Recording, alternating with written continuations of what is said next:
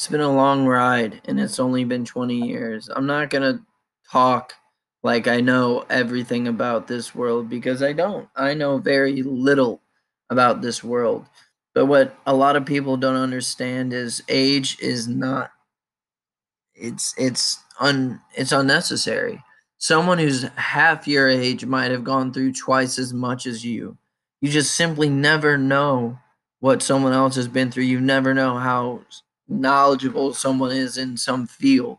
You have to give people the benefit of the doubt. It's not just about what you say or what you think. Sometimes someone's going to say something that changes the way you think.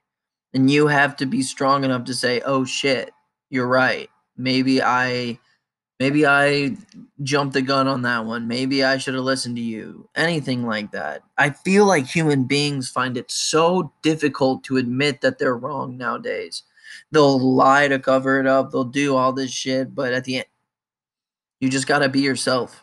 Just be yourself, and being yourself well does not mean I'm gonna be your friend because some of you people are nasty.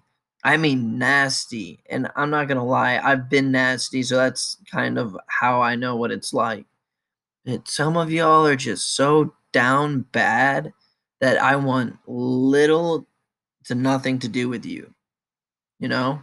Like this is my podcast. This is my blog. This is me venting. If you don't want to listen to me vent, then just start listening to the Joe Rogan podcast and say fuck Jack. Cuz I don't care. This is my swamp.